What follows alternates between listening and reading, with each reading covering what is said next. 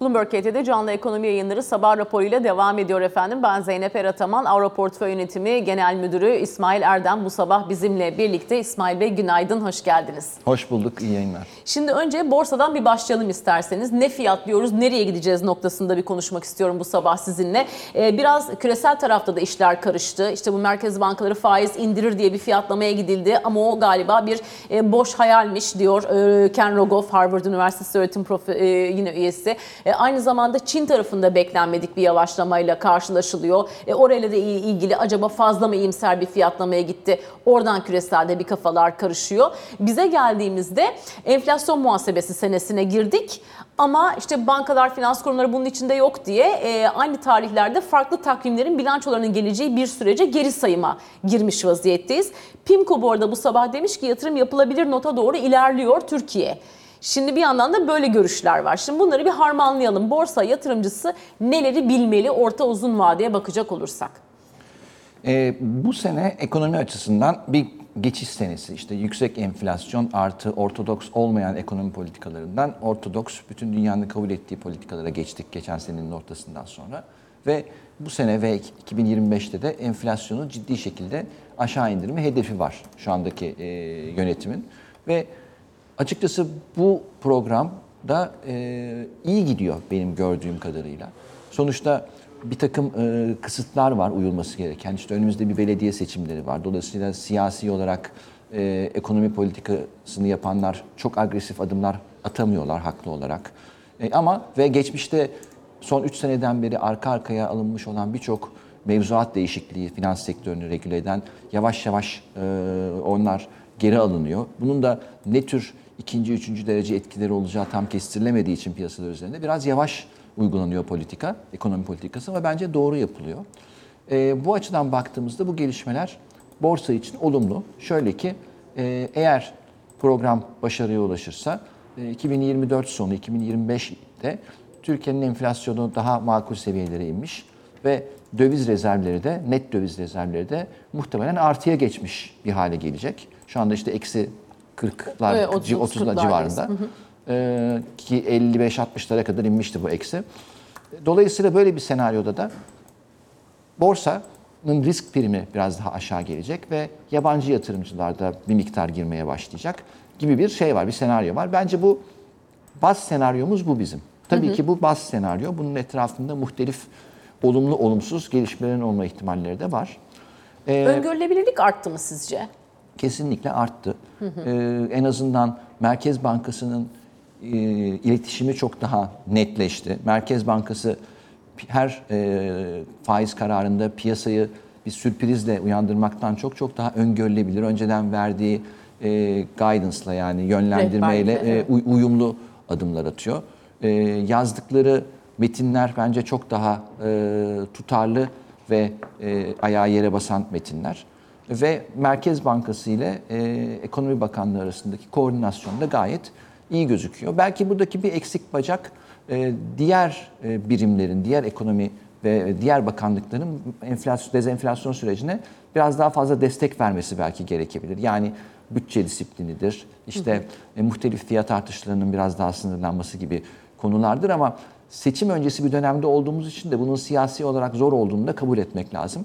Muhtemelen seçimden sonra enflasyonla mücadelede daha daha da kararlı bir duruş Ankara'dan topyekün göreceğiz diye ümit ediyorum. Şimdi politika faizi cephesinde beklentiler daha çok bir 250 bas daha gelecek ve merkez orada duracak, tepeyi görmüş olacak şeklinde. Hatta yılın son çeyreğinden bizde de faiz indirim beklentileri konuşuluyor. E, prematüre buluyor musunuz bu konuşmaları yoksa konuşmak uygundur ama zamanı zaten son çeyrek diye düşünmek lazımdır tarafında mısınız? Yani piyasa her zaman sonuçta bir 6 ay 12 ay sonraki faiz e, patikasını öngörmek için e, doğal olarak e, çalışmalar, tahminler yapıyor. E, yani biraz belki faiz indirimini konuşmak için şu anda erken. Çünkü enflasyon baktığımızda e, manşet enflasyon hala işte 65'ler mertebesinde gidiyor. Ama şu da var. E, şimdi bu son 12 aylık enflasyona bakmak biraz yanıltıcı zaten o son 12 ay. Yani biraz arabanın arka penceresinden bakmak gibi oluyor. E, ileriye baktığımızda e, bence önemli bir faktör şu. E, enflasyonun geçen sene en büyük sebebi e, yani tabii ki bir sürü temel sebebi var da kurdan geçişkenlik. Kurun artması sonucunda e, birçok e, dövize bağlı fiyatın artması ve TL enflasyonunun ciddi yükselmesi. Şimdi son aylarda kurdaki artış e, enflasyonun ve faizin altında gidiyor. Muhtemelen önümüzdeki 6 aylık, 12 aylık dönemde de bu böyle devam edecek. Yani bu sene 2024 içerisinde kurun artışı büyük ihtimalle hem enflasyonun hem de politika faizinin altında gerçekleşecek gibi. Bu da şu manaya geliyor. Kurdan enflasyona geçişkenlik çok daha yavaş olacak geçtiğimiz seneye göre. E, böyle bir ortamda da enflasyonun yavaş yavaş aşağıya gelmesi ve belki bu senenin sonuna doğru azar azar faiz indirimlerini konuşmak mümkün olabilir. Morgan Stanley mesela Eylül ayı için böyle bir potansiyeli e, ortaya koymuş. E, yine mesela e, HSBC'den gelen bir rapor vardı. Az önce de detaylarını vermeye çalıştık. Büyümede biraz daha zayıf bir dönem, enflasyonun aşağı geldiği bir dönem öngörüsünde bulunmuşlar. Bazı kırılganlıkların hala sürdüğünü de yine ifade ediyorlar. Onlar 2024'te faiz indirimi olmayacağını düşünüyorlar. 2025 senesine ilişkin faiz indirimi beklentileri var. Onu da yine belirtelim. Şimdi bu ortamda yabancı gelirse önce tahvile gelir sonra bankaya gelir e, denklemini takip etmiş olduk. Burada tahvil ihalelerine talepleri nasıl görüyorsunuz? Borsada size göre daha fazla yabancı gelmesi için ne olması lazım? Çünkü rapor yazıyorlar ama çok böyle e, kalıcı değil de daha çok sıcaktan çok kaynar para şeklinde bir hareketlilik var galiba orada. CDS geldi aşağısında ama e, bankalarda hareket daha yukarı gidebilir mi? Ne dersiniz? Aslında bankalara baktığımızda banka endeksi son 3-4 aydır çok ciddi şekilde e, yükseldi. Borsa geneline göre çok daha iyi performans gösterdi. 2023'ün genelinde de öyle oldu. Banka endeksinin artışı normal borsa endeksinin işte BIST 100 veya BIST 30'un çok üstünde oldu. E, orada bence bankalar bir noktada biraz stabilize olurlar. Yani piyasa değeri defter değerlerine baktığımızda işte 1.2-1.3'lere falan geldi. İşte büyük özel bankaların piyasa değeri böyle defter değeri rakamları. Ee, bu noktadan sonra bankaların en azından şöyle bir birkaç ay endeksin daha üstünde getireceğini pek zannetmiyorum ki biz son 6 aydan beri buradaki görüşmelerimizde de bankalar hakkında hep çok pozitif olduğumuzu söylüyordum. Şu anda biraz daha artık biraz dinlensinler diye düşünmeye başladım.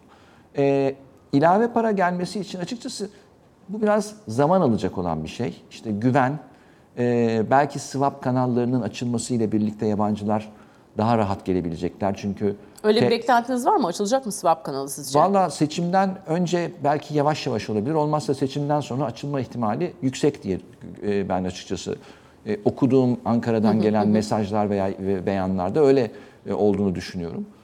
E, ya bu ortamda da yavaş yavaş e, yabancı gelecektir ama buradaki en önemli şey güven ve öngörülebilirlik.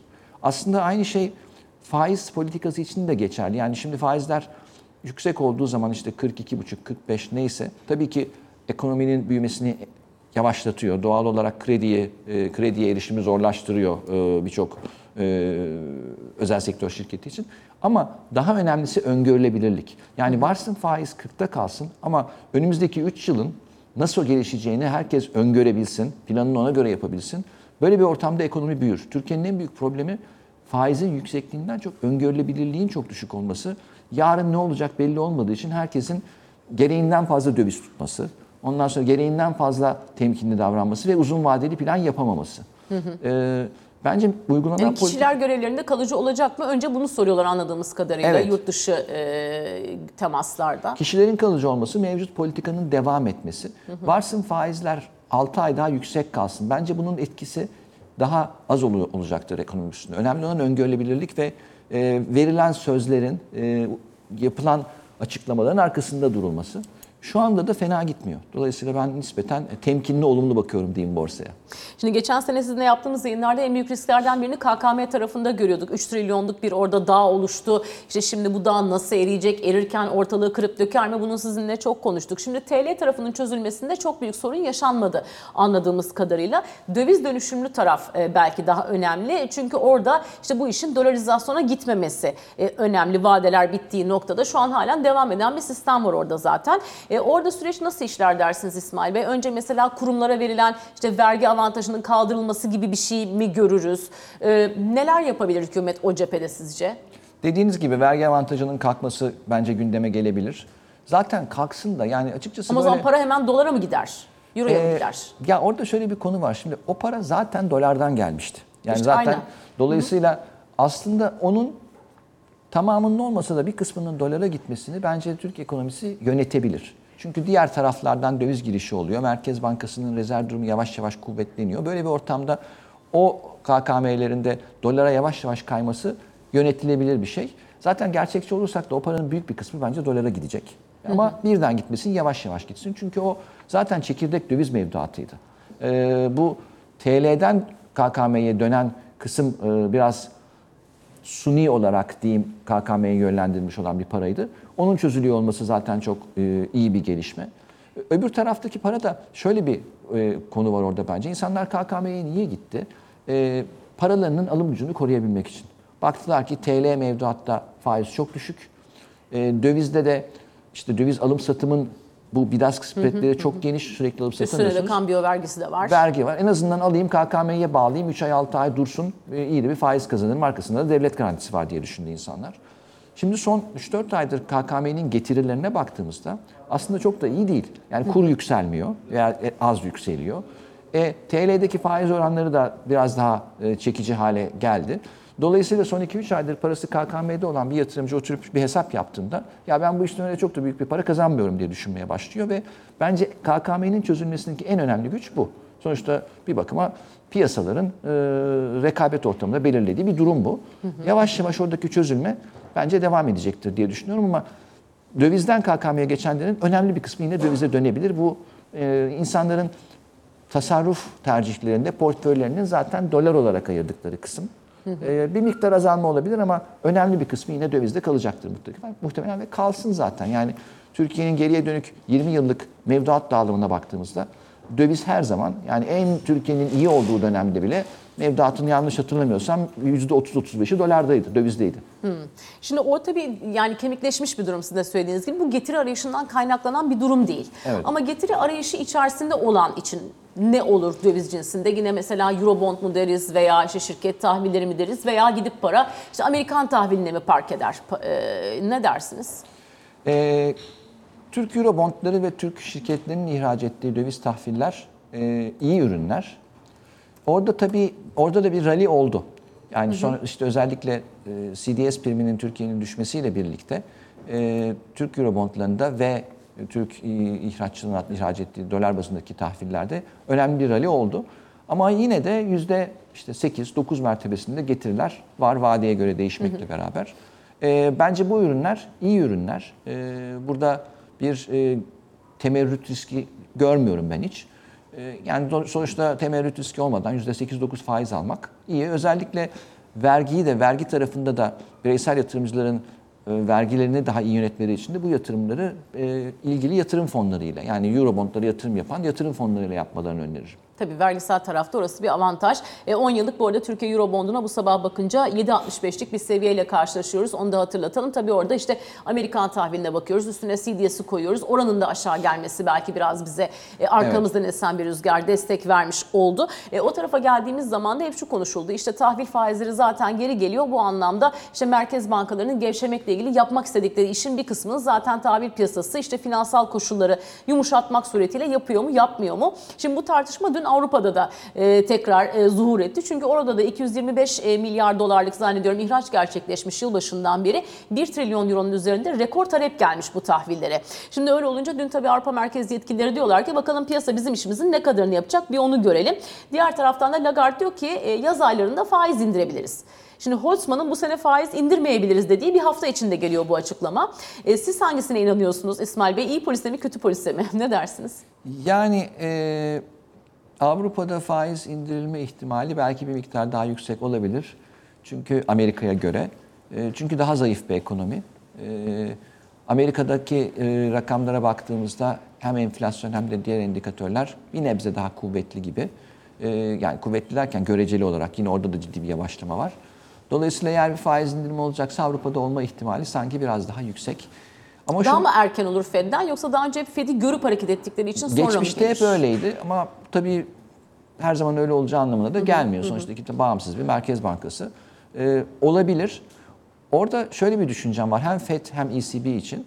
Ee, faizler yüksek kalmaya devam edecek birkaç yıl daha. Yani tamam belki bir iki kademe indirirler ama bu bundan 3-4 yıl önceki gibi %0, %1'lik mertebelere kolay kolay gelmeyecek. Ee, bunun biraz şöyle bir sebebi de olduğunu düşünüyorum gelişmiş dünyada çok ciddi bir borç stoğu var. Ee, özellikle Amerika'da. Ve bunun da böyle ödeyerek azaltılması çok kolay değil. Enflasyonun hafif yukarıda kalması yani işte %3'ler falan civarında kalması ve zaman içinde borç stoğunun enflasyona karşı erimesi de aslında ekonomik dengeler açısından e, iyi bir şey olacak gibi gözüküyor. Biraz bunu da arka planda düşünüldüğünü tahmin ediyorum. Bu belki bir 5-10 yıl zaman zarfında olacak bir şey. Ama yani enflasyon işte hafif yüksek kalsın, faizler de hafif yüksek kalsın ve sıfır olmasın, 3-4 mertebelerinde olsun ve zaman içerisinde bu borç stoğunu biz e, biraz azaltalım gibi bir e, genel planda var diye düşünüyorum. Şimdi orada tabii Trump'ı biliyoruz. Daha önce başkanlık yaptığı süreçte gerekirse parayı biz basarız. İşte biz zaten dolar basabiliyoruz. İstediğimiz kadar borçlanalım gibi bir sav ortaya atınca tabii ekonomistler ayağa kalkmıştı. Yani borcu monetize edemezsin ve dolayısıyla da parasallaştıramazsın, enflasyonu patlatırsın vesaire diye. Şimdi yine bir Trump tırnak içerisinde tehdidi var. Ee, ortada gibi gözüküyor. Gerçi Trump daha önceki başkanlığı öncesinde çıkan anketlerde Trump gelirse borsa düşer diyordu herkes ama Trump geldi ve e, rally üstüne rally yapıldı. Her kırılan rekorda da kendini sosyal medya üzerinden tebrik eden bir Amerikan başkanıyla biliyorsunuz karşılaştık. Ee, yine Trump gelir mi? Böyle bir risk acaba bu sene Amerikan piyasaları üzerinde gölgesini hissettirir mi? Ne dersiniz? Sonbahara doğru böyle bir etki de görür müyüz Amerika'da? Valla olabilir. Baktığımızda anketlere falan işte en son Iowa'da falan bayağı başarılı Evet. oldu. Ee, ve açıkçası sıradan Amerikan vatandaşının gözünde de Trump aslında e, bizim dışarıdan gördüğümüz gibi birisi değil. Yani oldukça ilgi çeken, popülaritesi olan özellikle belli bir kesimde bir e, başkan, eski başkan ve yeni başkan adayı. E, ya Trump'ı ben biraz şöyle okuyorum. Şimdi Trump'ın genel hal ve tavırlarına baktığınızda çok e, tepkisel, işte bir başkandan aslında beklenmeyecek şeyleri söylüyor, yapıyor, davranıyor.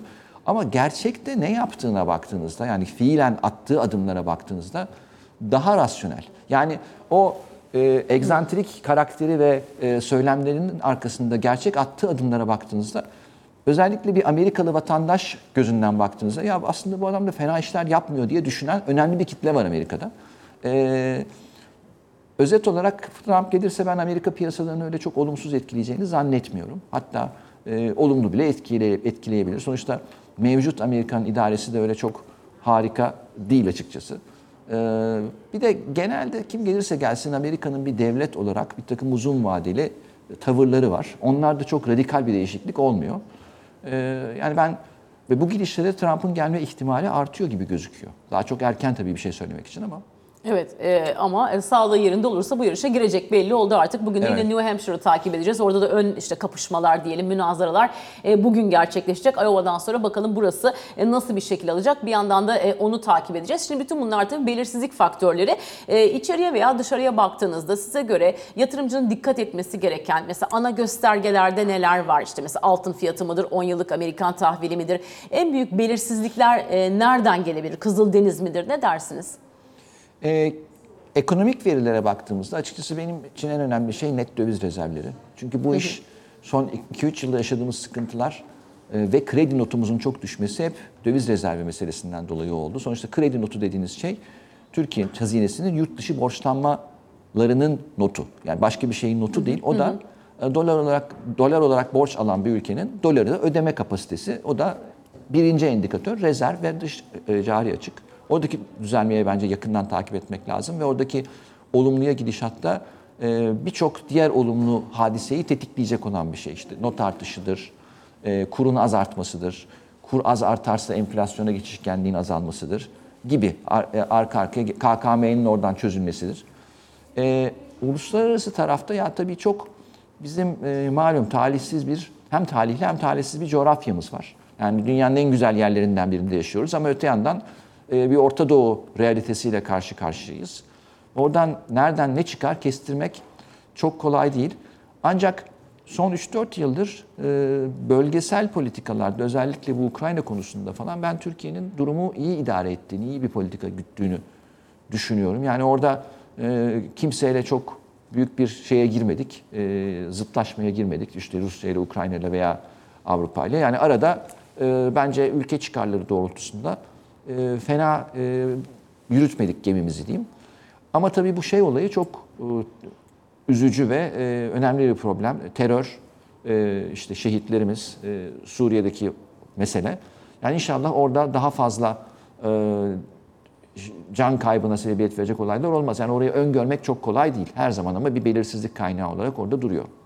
Şimdi e, PIMCO'nun değerlendirmesi geldi bu arada. Hemen onun raporunun içerisine de bakıyorum. E, Financial Times'da bugün e, yer alan bir e, başlık bu. Türkiye yatırım yapılabilir seviyede kredi notunu geri kazanma yolunda diye az önce sizin de bahsettiğiniz risk primi ve borçlanma maliyetinden de bahsettiğimizde e, PIMCO'dan e, uzman diyor ki faiz oranları önemli ölçüde arttı. Maliye politikasında sıkılaşma var. Politika yapıcılar sürdürülemez programlardan vazgeçiyor. Yerel halk tekrar TL'ye yatırım yapmaya başladı ve buna da teşvik eden programlar yürütülüyor. Amerikan dolarından uzaklaşma teşvik ediliyor. E, bir miktar ödemeler e, dengesi kriziyle karşı karşıya kalınabileceğini e, yine bir şart düşmüşler. Ama her şey planlandığı gibi giderse önümüzdeki 5 yıl içinde yatırım yapılabilir notun tekrar Türkiye'ye gelebileceğini söylüyorlar. 5 yıl tabii çok uzun bir ufuk ama siz ne dersiniz? Biz yatırım yapılabilir cetvelin 5 basamak altında Moody's'de 4 basamak altında S&P ve Fitch'te bulunuyoruz. Yatırım yapılabilir notu almamız sizce de böyle 5 seneyi mi bulur? Yani belki 5 seneyi bulmayabilir de Türkiye çok dinamik bir ülke. Özellikle özel sektörü inanılmaz dinamik ve e, kendini çok hızlı bir şekilde yeni şartlara adapte edebilen bir e, e, yapıya sahip. E, ve nasıl son 3-4 yıldır olumsuz olaylar böyle bir birbirini besleye besleye bizi oldukça kritik bir noktaya getirdiyse e, olumlu olaylar da birbirini besleye besleye çok hızlı bir şekilde oradan çıkıp toparlanmamıza J sebebiyet veriyor. eğrisinde bir yukarı yön. Evet. Yani buna benzer tam birebir doğru bir karşılaştırma olmasa da işte 2000'lerin başında 2001 krizinden sonra gördük. Ee, inşallah o doğrultuda gideriz ve şu anda uygulanmakta olan program işte Sayın Mehmet Şimşek'in açıkladığı rakamlar, veriler, beklentiler de o doğrultuda gidiyor gibi gözüküyor. E, tabii biraz daha yolun başındayız. Yani en azından bir, bir bir yıla ihtiyacımız var bu konuda çok daha öngörülebilir hale gelmesi için işin ama e, yani burada öyle bir şey oluyor ki kredi notu bir iki kademe artınca aa Türkiye yatırım yapılabilir olacak diye bu sefer daha hızlı para girişi olmaya başlıyor. Para girişi olunca rezerv kuvvetleniyor her şey. Bu sefer pozitif bir döngüye giriyorsunuz. E, olma ihtimali yüksek böyle bir şeyin.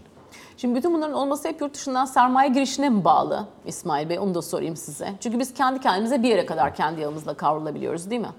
Ya şöyle yurt dışından yurt dışından sermaye girişine bağlı da e, biraz da bizim işimizi düzgün yapmamıza bağlı. Yani yurt dışından sermaye girişi onun bir sonucu oluyor. Ayrıca sadece yurt dışından değil yurt içinde de sistem dışına çıkan önemli bir para oldu son 3-4 yıldan beri. İşte bir sürü insan dövizini çekti, kasaya koydu, yurt dışına gönderdi.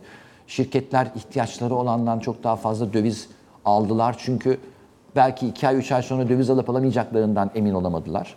Ee, bu stres de sistemdeki azaldığında çok daha fazla döviz e, sisteme girecektir ve e, rezervlerimizi destekleyecektir. Tabii ki yurt dışından finansman önemli çünkü klasik Türkiye sermaye açığı olan bir yer, e, her yıl cari açık veren bir yer. Bunun bir şekilde finanse edilmesi lazım. Buradaki kritik konu e, yurt dışından sermaye girerken o paranın orta uzun vadeli yapısal yatırımlara harcanıp Türkiye'nin orta uzun vadede artık dışarıdan döviz ihtiyacı olmayan bir modelle büyüyebilecek hale gelmesi. Yani bu da tabii ki daha orta ve uzun vadeli planlama gerektiren bir şey. Yani biz tabii kabaca her sene seçime giderken bunu planlamamız çok kolay e, gözükmüyor. E, diğer taraftan da hani Merkez Bankası e, tek başına da elini taşın altına koyduğunda bu iş yetmiyor. Siz de söylediniz az önce işte bunun maliyedir, farklı e, başka e, bileşenleri var.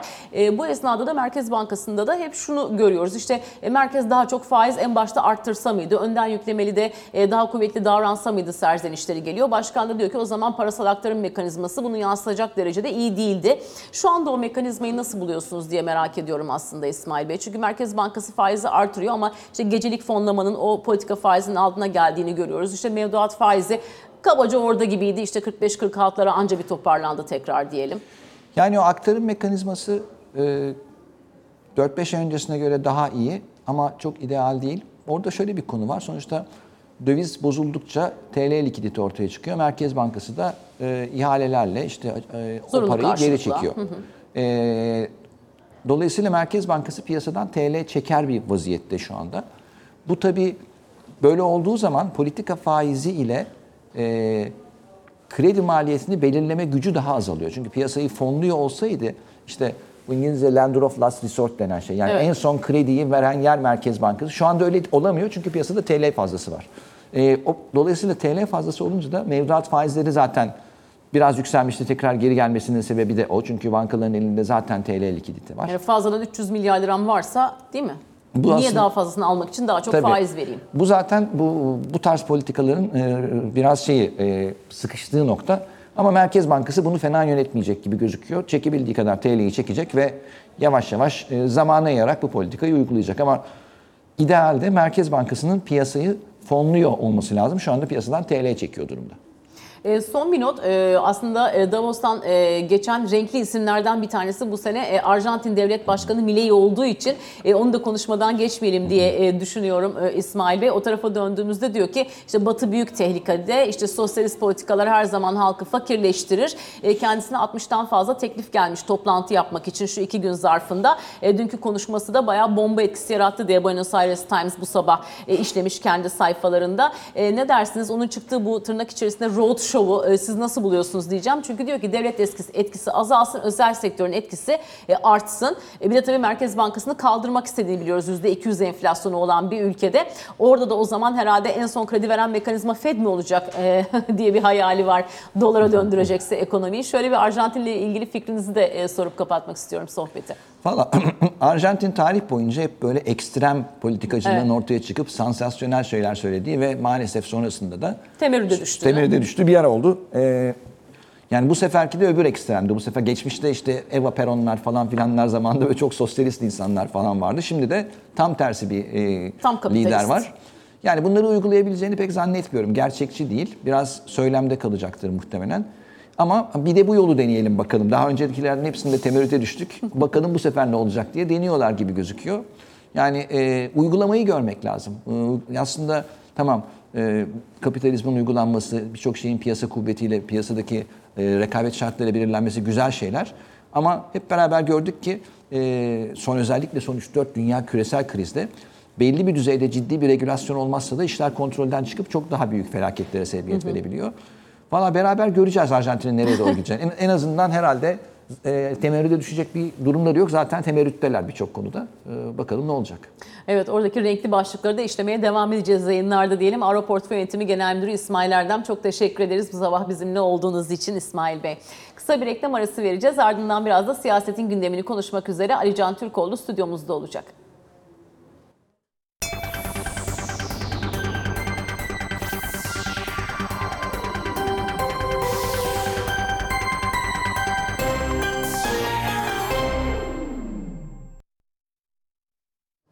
Sabah raporuna devam ederken Bloomberg KT Genel Müdürü Ali Can Türkoğlu stüdyomuzda. Ali Can günaydın. Günaydın. Ee, şimdi bugün tabii pek çok başlığımız var ama önce jeopolitika diyelim istersen. Amerika tarafından Beyaz Saray'dan bir açıklama var. Ulusal Güvenlik Konseyi Stratejik İletişim Direktörü John Kirby diyor ki Amerikan yönetiminin Türkiye'ye F-16 satışı konusunda durumu duruşu değişmedi. Biz burada çok istikrarlıyız, destekliyoruz diyor. Ee, ama bunu takvim vermiyor. Evet. Ee, durum şu, evet başından beri aslında Biden hükümetinin hem ilave F-16 satışlarını hem de Türkiye'nin e, mevcut F-16 filo modernizasyonunu yenileyici, yenileme yönündeki talebine olumlu e, karşıladığı açıklamaları geliyor. Ama buradaki zaten e, merak edilen husus ve artık soru işareti kalan nokta bu F-16'ların verilmesinin onayının ne zaman çıkacağı.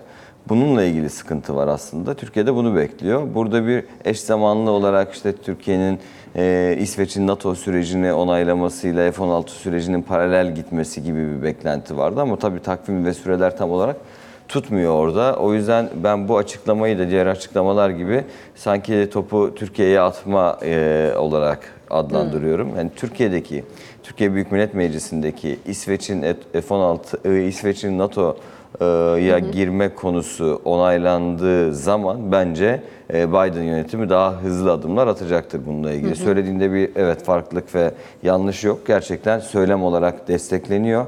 Hükümet tarafından F-16 satışı ancak eyleme ne zaman dönüşecek ve bu gerçekleşecek sorusunun sorusunun cevabını almak için bence Türkiye'nin e, İsveç onayı bekleniyor.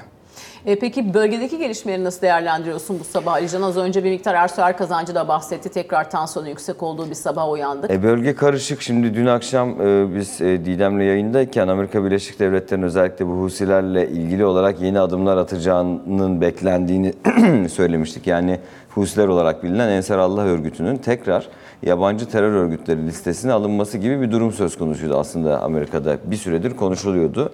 Ee, 16 Şubat 2021 tarihinde bu listeden çıkarılmıştı. Şimdi sabaha karşı tekrar bu listeye eklenme kararının alındığı bir resmen bildirildi. 30 günlük bir süre var. 30 gün sonra resmen listeye eklenecek. Bununla ilgili zaten yoğun bir tepki var Husiler tarafından. Ancak bu alınan bu kararın e, Husilerin Filistin'i desteklemekten geri adım attırmayacağını da net olarak açıklıyorlar. Dolayısıyla bir kere bölgedeki gerginlik sürüyor mu? Sürüyor. Artı bunun dışında hani sadece Amerika Birleşik Devletleri ve İngiltere e, öncülüğündeki koalisyonun e, açıklamaları ve eylemleri değil. Mesela Avrupa Birliği de e, savunma ve yani saldırı amaçlı değil ama savunma odaklı ve seyir sefer güvenliği odaklı olarak bölgeye e, savaş gemileri gönderme yolunda bir karar almış. Dolayısıyla bölgedeki tansiyonun tam anlamıyla düşmesi için anlaşılan o ki bir e, saldırıların tamamen sonlandırılması Husiler tarafından ve buna ilişkin bir açıklama gelmesi bekleniyor. Ama bir yandan da sadece Yemen tarafına değil İran tarafına baktığımızda da İran'ın da içinde olduğu gerginliklerin halen sürdüğünü görüyoruz. Yani dün en son sadece e, sadece Yemen'e verilen destek silahların ele geçirilmesi değil, işte Pakistan'a yapılan İran tarafından bir saldırı, terörle mücadele kapsamında iki ülkeye de zarar verdiği ifade edilen, iddia edilen bir terör örgütünün hedef alındığını söylüyor İran ama Pakistan da bunu işte provokatif bir eylem olarak gördüğünü ve tüm haklarının saklı olduğunu söyledi. Yine sabaha karşı İran'ın güneyinde bir bölgeye saldırdığını görüyoruz. Dolayısıyla e, bu noktada bölgenin sadece Kızıldeniz e, odaklı değil, başta İsrail e, konusu olmak üzere birçok ülkeyi, aktörü içine alan çok e, yoğun bir gerginlik içerisinde olduğunu söylememiz gerekiyor. Bu arada İsrail konusuyla ilgili de şöyle bir bilgi verebilirim. E, evet şu anda bir insani ara verilmediği bir rehine takası söz konusu değil gibi gözüküyor ama e, ilaçla ilgili, ilaç konusuyla ilgili bir adım atılmış. Dün ve hem Gazze'deki İsrailli rehinelere hem de İsrail'deki Filistinli tutuklara ilaç yardımının yapılacağı konusunda bir fikir birliğine varılmış. İlaçların temini Katar tarafından sağlanacak. Belirli bir oran var.